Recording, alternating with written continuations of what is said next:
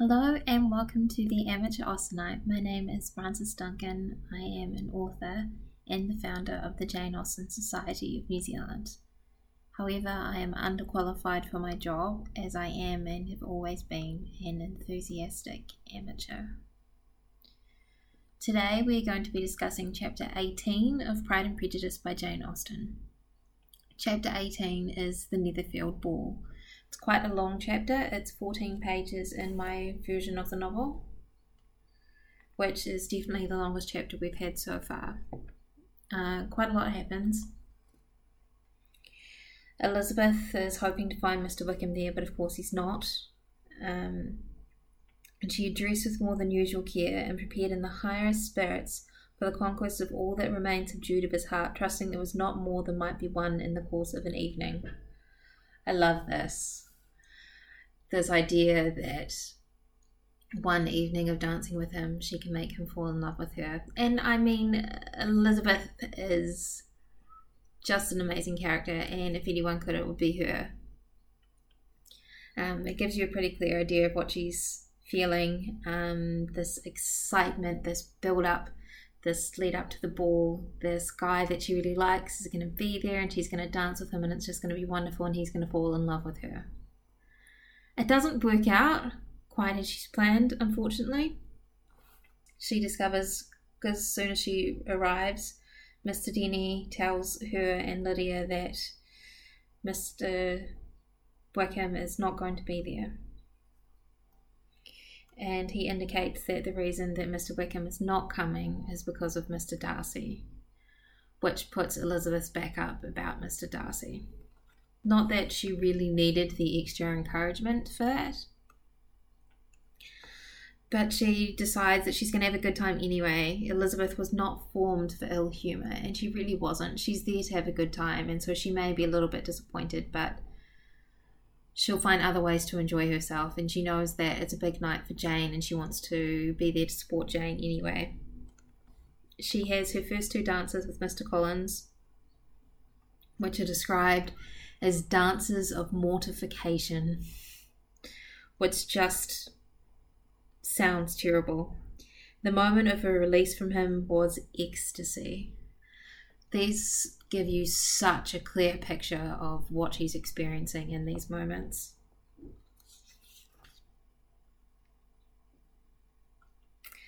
And then she dances with Mr. Darcy, and they have their back and forth, and her trying to understand his character.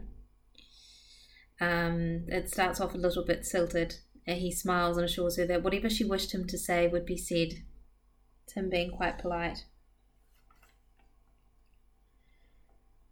And she asks him questions to try and understand his character. You never allow yourself to be blinded by prejudice, she says.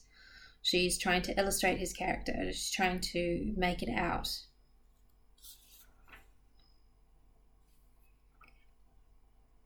But she's not getting a lot of success with this.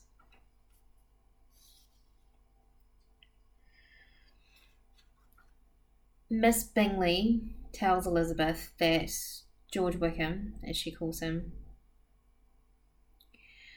um, is merely the son of old Wickham, the late Mr. Darcy's steward. And Elizabeth gets quite upset about this and says, All you've told me basically is that he's the son of Mr. Darcy's steward. Everything else there's no evidence for. When Elizabeth discusses with Jane, she says, I shall venture still to think of both gentlemen as I did before. And I think what's interesting here is this is a line that Jane herself could have said. That she will continue to think of both gentlemen as she did before as well, because Jane doesn't like to make quick judgments on people. She likes to have really good evidence before she thinks badly of anybody. We know how long it takes her to not trust Miss Bingley. Uh, Mr. Collins decides to embarrass his family by introducing himself to Mr. Darcy, and he says, I find quite an insulting thing to Elizabeth when she suggests that he not introduce himself to Miss Darcy. Mr. Darcy. Mr. Collins says, I have the highest opinion in the world of your excellent judgment, compliment so far, and all matters within the scope of your understanding. So, yeah. I have the highest opinion in the world of your excellent judgment. Except that I don't think you understand the area that I'm talking about. Just a bit of a dick move, really. So he goes and talks to Mr. Darcy. Mr. Darcy is quite cold to him.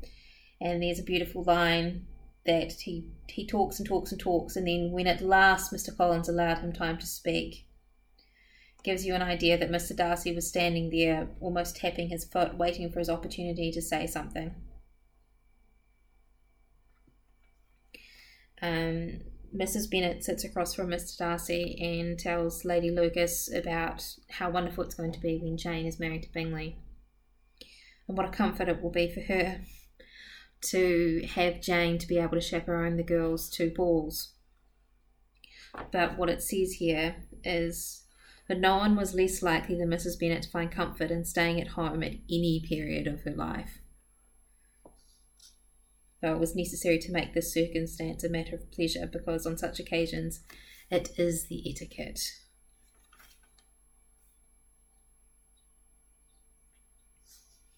The embarrassments continue. Uh, Mary sings not well, and then Mr. Bennet tells her to stop singing, which is also embarrassing. And Mr. Collins stands up very loudly, saying that he would sing if he were given the opportunity as well. Um, so it's quite a awful evening all around for Elizabeth. But it seems to go quite well for Jane, who doesn't seem to notice what is going on with the rest of the family. Um, Mrs. Bennet uses her mechanisms to make sure that they are the last people there. And it becomes abundantly clear to Elizabeth how little they are wanted in the house. Uh, and Miss, Mrs. Bennet invites Mr. Bingley to have family dinner with her, with the family. And that is my summary of chapter 18 of Pride and Prejudice by Jane Austen. My name is Frances Duncan. You can find me at Frances Duncan Writes and on Twitter at Frances underscore Duncan. You've been listening to the Amateur Austenite. Thank you for listening, and I wish you happy reading.